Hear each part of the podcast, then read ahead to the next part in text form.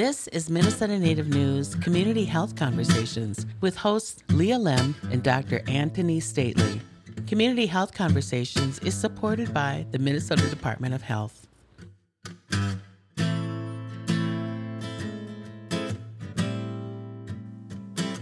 Aaniin, hello, I'm Leah Lemm.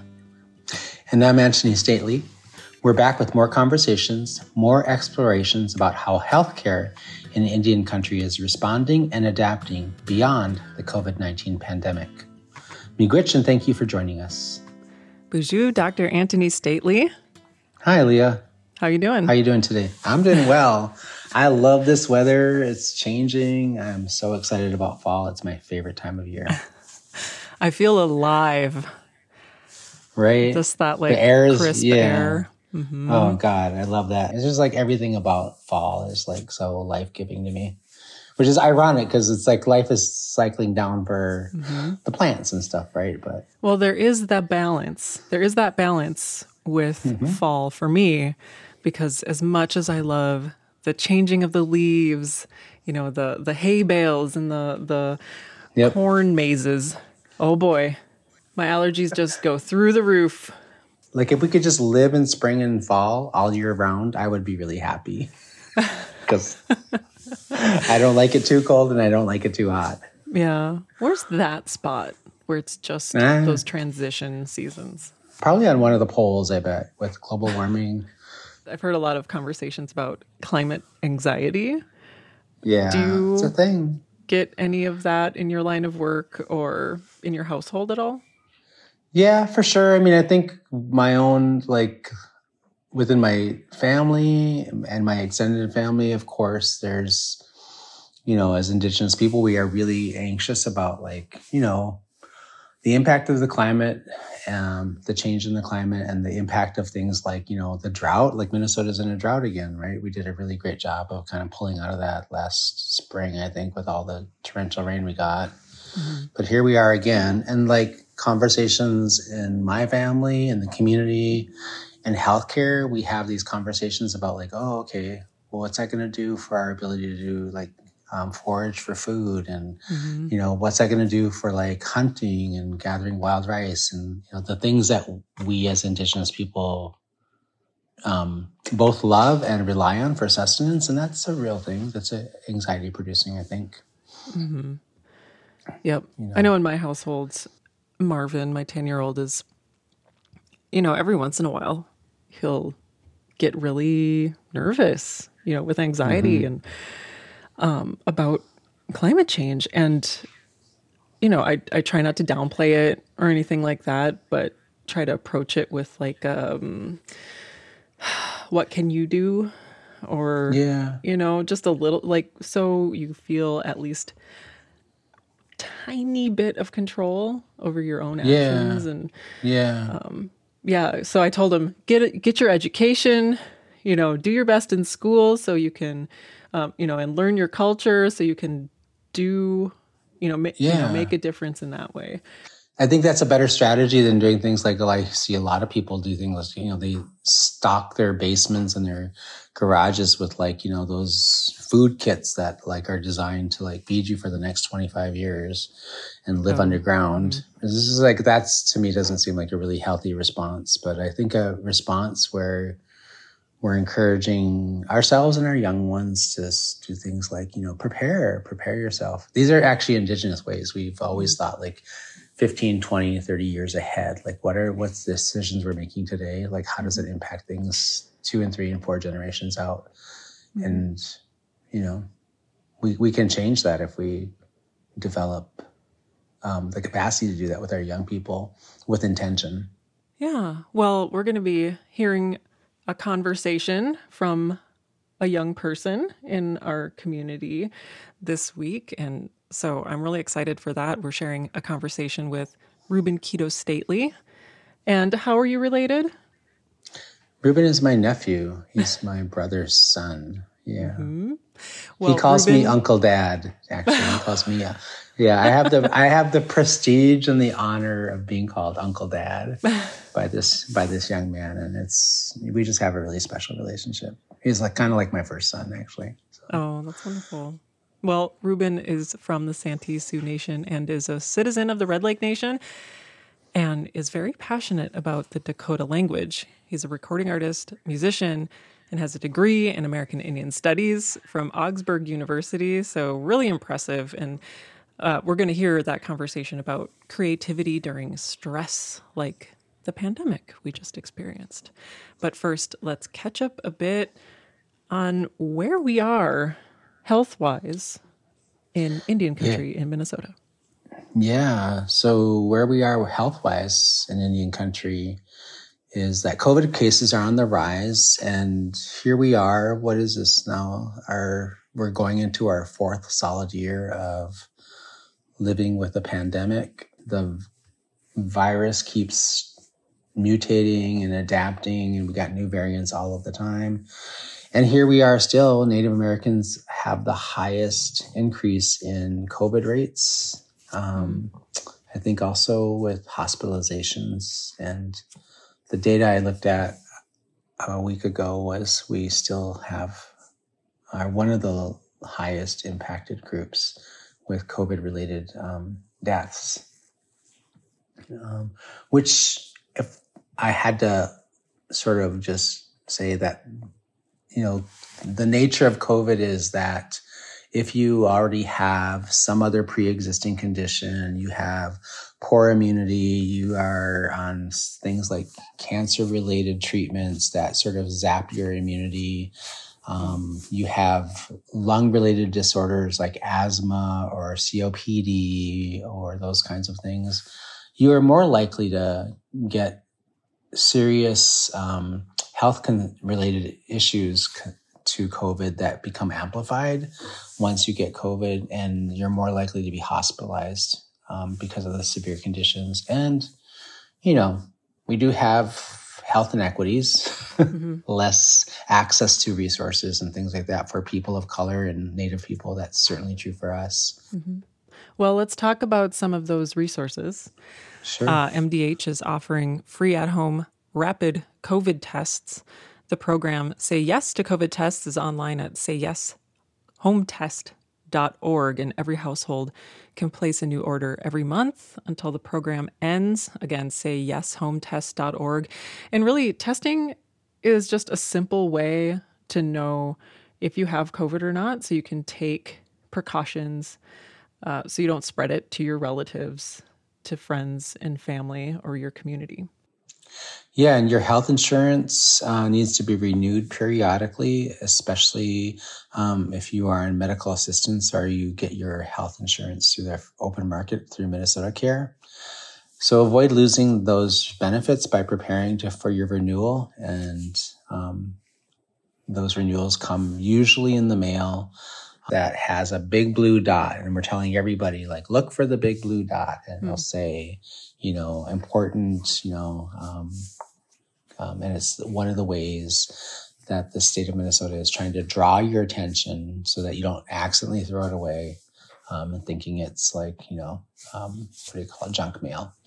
Mm-hmm. But one in four Minnesotans will need to renew their healthcare coverage soon. And so learn what it means for you or someone you know by um, looking for the information, look online. There's lots of information online at the Minnesota Department of Health website and DHS websites, encouraging folks to um, to uh, uh, stay on top of their uh, coverage. To learn more, go to Renew My Coverage on the Minnesota Department of Human Services website at mn.gov and search for Renew My Coverage. And another way we can help keep our communities safe is by checking out the latest approved RSV vaccine. The CDC is recommending adults with underlying conditions and those over 60, so our elders, and our young ones, our toddlers, to receive the recently approved RSV vaccine.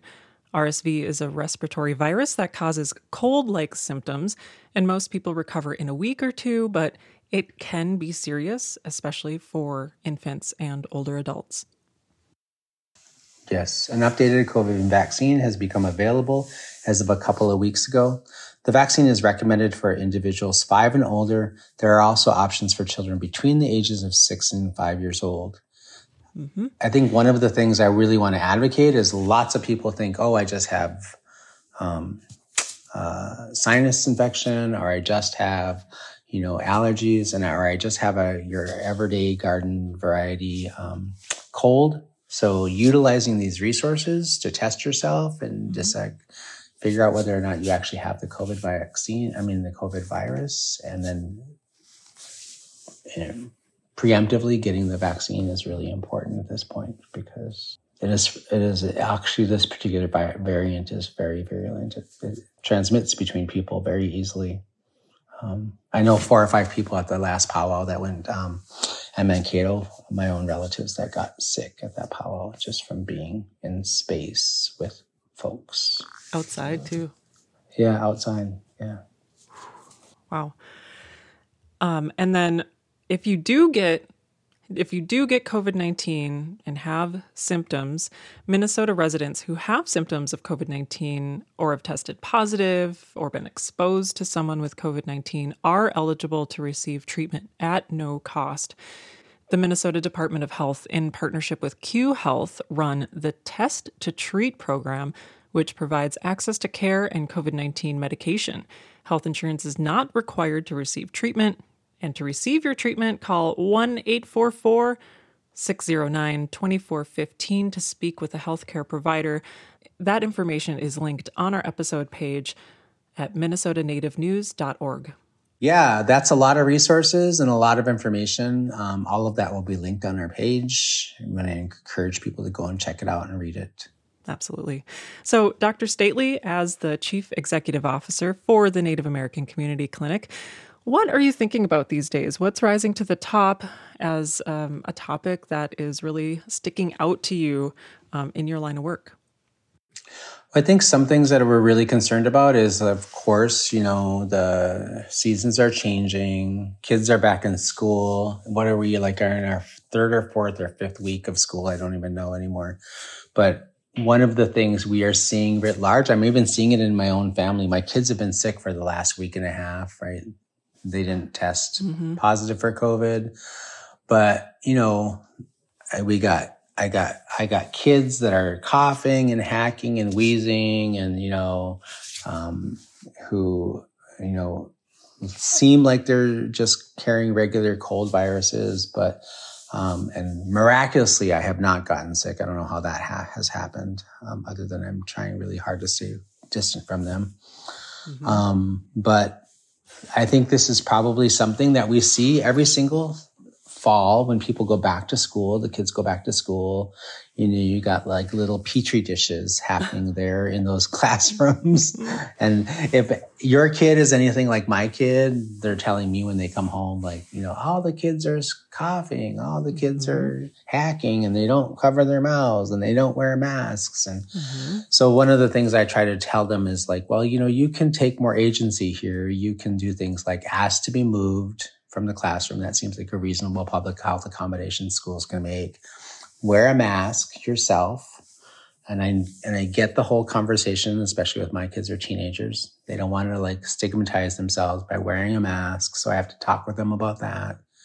This is one way that you can prevent yourself from actually getting sick. If people around you won't wear masks, you can at least wear one. Yep. And that might have some significant impact on your acquiring something. Um, and if you feel uncomfortable in your classroom, I've told my kids to go talk to the nurse and tell them that you don't want to be in the class. I'll go study in the library or something. Mm-hmm. Yep. Um, well, yeah. Marvin was sick for a few days. He was actually home from school and yeah. he wore a mask at home to protect me from getting oh, his sweet of him. I it was his idea. I didn't suggest it because it's his home. I want him to feel comfortable. But he suggested it and it was so adorable. And then when he did go back to school, he wore a mask, you know, another day um, in class. And I thought that was really, I don't know, just thoughtful. So, really yeah. having that care for others, I think maybe more of our young ones have that on, on the top of their minds. Yeah, I would like to think that, like, my sons think about that. But you know, something happens when you become a teenager where the world sort of like, um, I don't know, turn turns on its head almost, where it's okay. like. I'll wait for that. yeah, just be prepared. Just be prepared. okay, okay, okay. yeah, yeah, yeah. So it's a thing. Great. So, as we like to talk about being a good relative, keeping others in mind, you know, making sure you test for COVID, wear a mask if you need to, make sure you get your vaccine to protect yourselves and others, um, and really just having that idea that we're all related. We're always in contact with one another, whether we know it or not, in some way. So, really, mm-hmm. again, being a good relative to one another is is what it boils down to. Yeah. And I think reminding, like, I, I mean, I don't think there's, it's lovely that Marvin didn't have to be reminded by you. That's such an awesome thing, I think. But I think it is also a good thing to just remind each other. Actually, my son brought it up to me the other day. He's like, Dad, like, you know, everybody's sick at school. Are you, are you okay? And like, you know, so he does have a little bit of compassion and empathy at times, not completely devoid of it as a teenager. Yeah. And we had a brief conversation about it. And so I think having that's the other thing I would encourage is in families and in our communities, have conversations about these things, like talk, talk to one another, ask people, are you okay? How are you mm. doing? Do you need something? That's mm. another way of showing up and being a good relative. Mm. I like that. Well, thank you, Dr. Stately. And next, we're going to hear your conversation about creativity during times of stress, like the pandemic, with your nephew, Reuben Kitto Stately. And again, Reuben is from the Santee Sioux Nation and is a citizen of the Red Lake Nation. He's a recording artist, musician, and has a degree in American Indian Studies from Augsburg University and is a Dakota language speaker, is learning and um, doing really great work there. You're listening to Minnesota Native News Community Health Conversations. This program is supported by the Minnesota Department of Health. Find information about COVID vaccines and boosters online at mn.gov slash COVID-19. Dear my future son, always follow your heart. I'ma raise you to be book and street smart. I said, Dear my future son, always follow your dreams. Just the fact that you believe can help you achieve. Your that was my favorite song from my nephew, recording artist Kitto or Reuben. Dear my future son. So we're talking today about emerging from the pandemic, where we're at today, what we're doing now with our lives. And this episode is focused on talking to people who work in creative space, who are artists, artists of all kinds. Um, and Reuben, we really appreciate you being on to talk with us about your experience of living through those three years and, you know, what you're doing with your life now and how that impacted you. So, yeah, absolutely. Our first question really is like, what impact did the pandemic have on your academic life? And because I think it hit when you were probably in your first or second year of college, correct? Yeah, yeah. So I graduated in 2018 from high school and I went to Augsburg. And I love going to Augsburg because it gave me an option to get educated and get my bachelor's. And I never had to leave my people. I never had to leave my community. Every day I'd walk to the Indian Center. The first few mm-hmm. weeks of college, I was at the Indian Center every day. So I'd walk down uh, Cedar to Franklin and go talk to my dad. And then I'd eat lunch at the Gatherings Cafe. I would study a lot at the Gatherings Cafe too, and uh, having access to my people in my community at college was like a really big deal to me. It was my third semester in college when we went on winter break, and they were talking about this global pandemic. And I honestly didn't know what to think, and no one really knew what to mm-hmm. think. But my uh, astronomy teacher, she was like, "Yeah, it's gonna come here, and we're probably not gonna be back next semester." And we all thought she was crazy for saying that and this was before anything happened. And so I actually got on a plane a few days later, and then when I landed from that plane in Florida, there was uh, no toilet paper. It was like a weird thing. So so any oh anyway, so that weird yeah, experience gosh. of seeing the pandemic uh, start and happen was really odd to me. But immediately, school got flipped on its head because we went back to school. But what what they did is they they took two weeks off or gave us an extra week on our break and they were trying to figure out how, what they were going to do as a school and so they decided to put everything online so this is uh, something where mm-hmm. everyone all of a sudden has to become an online learner and that was a struggle for me because i didn't sign up for going to college online I signed up to go to college and experience it and see my people and all this stuff. So my first three semesters of college were super awesome, and I had the most fun and um, all this stuff. Mm. And so like all these aspects of college that make college great is when you see your friends or you go to the common area and there's all your your homies there or you go eat at lunch together. It's like the weird things that help. It's the really simple things that make college livable. And those things got stripped away during the mm-hmm. pandemic. So I had all of the hardships of college, mm. but none of the good parts. I think people people you get launched to college and then you're expected to just know how life works. Yeah. Walk out the door and get there. And that's yeah, that could be really challenging. What impact did it have on your ability to write music and create music, which is a big part of your life, has been such a big part of your life? I mean, I've seen him grow into this amazing artist and amazing young man. So just know that. But what impact did it have on your ability to create? Because I know that music is such a big part of your life. You know, uh, there's a lot of layers of art, my specific experience because Augsburg is on the south side and there's a pandemic and all these things. And then there was the George Floyd riots after Minneapolis police murdered George Floyd. So the, after the riots, those mm-hmm. grocery stores I relied on, Target and Cub, they got like looted and burnt down. And since then, they've been rebuilt. But it's like a multitude of, it's like all these layers of things that made it hard. On my artistic expression part of life, I didn't get to go do things anymore and so my experiences that I would draw from, like going and seeing my friends or going to a powwow or getting to be a member of my people and just be somewhere, a lot of those things, those are the most fun parts of doing the art. And so when I couldn't do that anymore, I was really upset. And so I got really introspective with my music. So some music was getting written, but I couldn't access a studio safely and all of those things. And then performing was impossible. I performed online a few times. Mm-hmm. I performed anywhere online people asked me to, but that in itself was a hardship. There's so much that gets lost in talking on the computer. There's no body language and there's you know, there's so much communication lost. So I have no idea what people think and I and and they there's no uh really rich real interaction. So that was a real hardship for me as an artist to try to adapt during that time.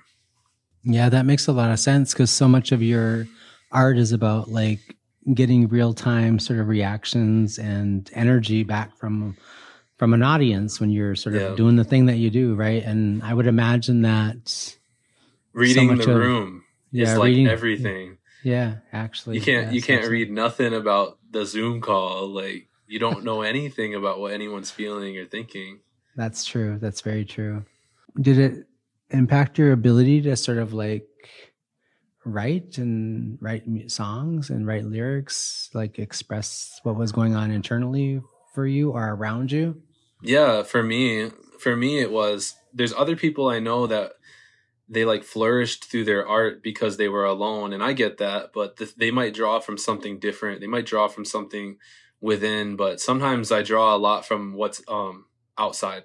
I draw a lot from my external environment. And so when I was not experiencing anything new, every day was like the same. I kept joking around and saying how my college experience that whole semester, first starting on Zoom, I was so upset because it just felt like it was the longest day I ever lived. Where I woke up, got on Zoom, ate, got back on Zoom, went to sleep, did homework, and then woke up the next day and I went back on Zoom at 8 a.m.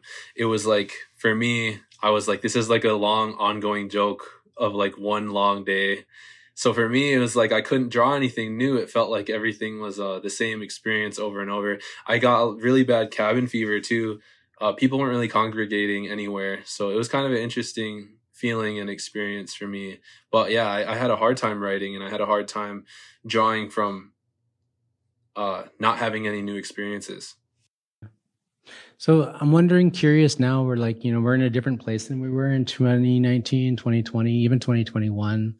You know, the vaccines came out, people started like, you know, ripping off their masks and, you know, being out in social spaces, going back to powwows and doing the thing, right? And um, and so life was probably a little bit different and What was the, what was that experience like for you? And what what experience did you take from that? That sort of like um, that big change that you're sort of kind of moving forward with now in your life. How has that changed you? That experience? What's what's it look like now for you? I feel like we keep saying like post pandemic, but we're we're Yeah. we're unsure. Is it is it over? true. We don't know. And so that's one of those things where I don't want to get I felt like I was really worried about jumping the gun and that we were going to just Mhm. keep getting sick or it was going to get worse and worse and then we'd shut down again. But um I truly do think, you know, I think that among Indian people too, they're very distrustful of the vaccines, and that's there is a great rationale to be to have the, that disdain and distrust for like modern medicine and stuff like that, just the history that our people have. But um, for my my personal experience, you know, the men that I was talking to, one of these old men, he said, you know, when our people were dying, uh, from those other epidemics back in the day, hundreds of years ago, Mhm. you know, like uh, smallpox. He said, he said, he said, if if somebody came to you, even if it was Western medicine, and they said that they could give you an ailment or or a vaccine, and they and and it, and it would help you, you or your people, or it had a chance to help you and your people, then would you take it? Mm. And so the whole point they were trying to make was, I don't know if it works or not. This old man, he was just saying, I don't know if it works or not, but I'm I would rather be able to say that I have done something. I have done something because I believed it would help. So I got the vaccine pretty early. So did my mom and my sister, and then uh, I got boosted twice since then. And so Mhm. I, I feel like I've gotten, you know, taken care of, and I've done my part uh, to try to protect myself and my relatives. Awesome. Well, thank you for spending your day with us today. I really appreciate it. Um, I think you're an really amazing role model for our young people. We'll end with the song Humble, a song that you recorded during the pandemic, correct? Yeah, that song was made by me and my friend who were both holed up in the house. And I was making that song, and it was just kind of a song about growing pains. That was like an interesting time of my life and whatever. But that song was written during some serious cabin fever. And I was just excited, wanting to experience something new. So, anyway, that's the song. And that's where it came from in my headspace. we have a problem. I've been living for the moment, nothing more, nothing less. I'ma live for my word, I'ma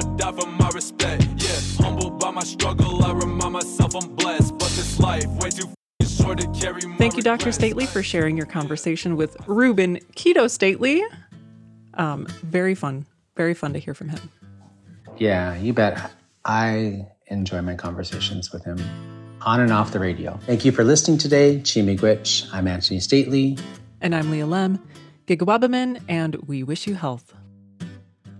Minnesota Native News Community Health Conversations is supported by the Minnesota Department of Health. Find information about COVID vaccines and boosters online at mn.gov slash COVID-19. Find more of our conversations at minnesotanativenews.org slash community conversations.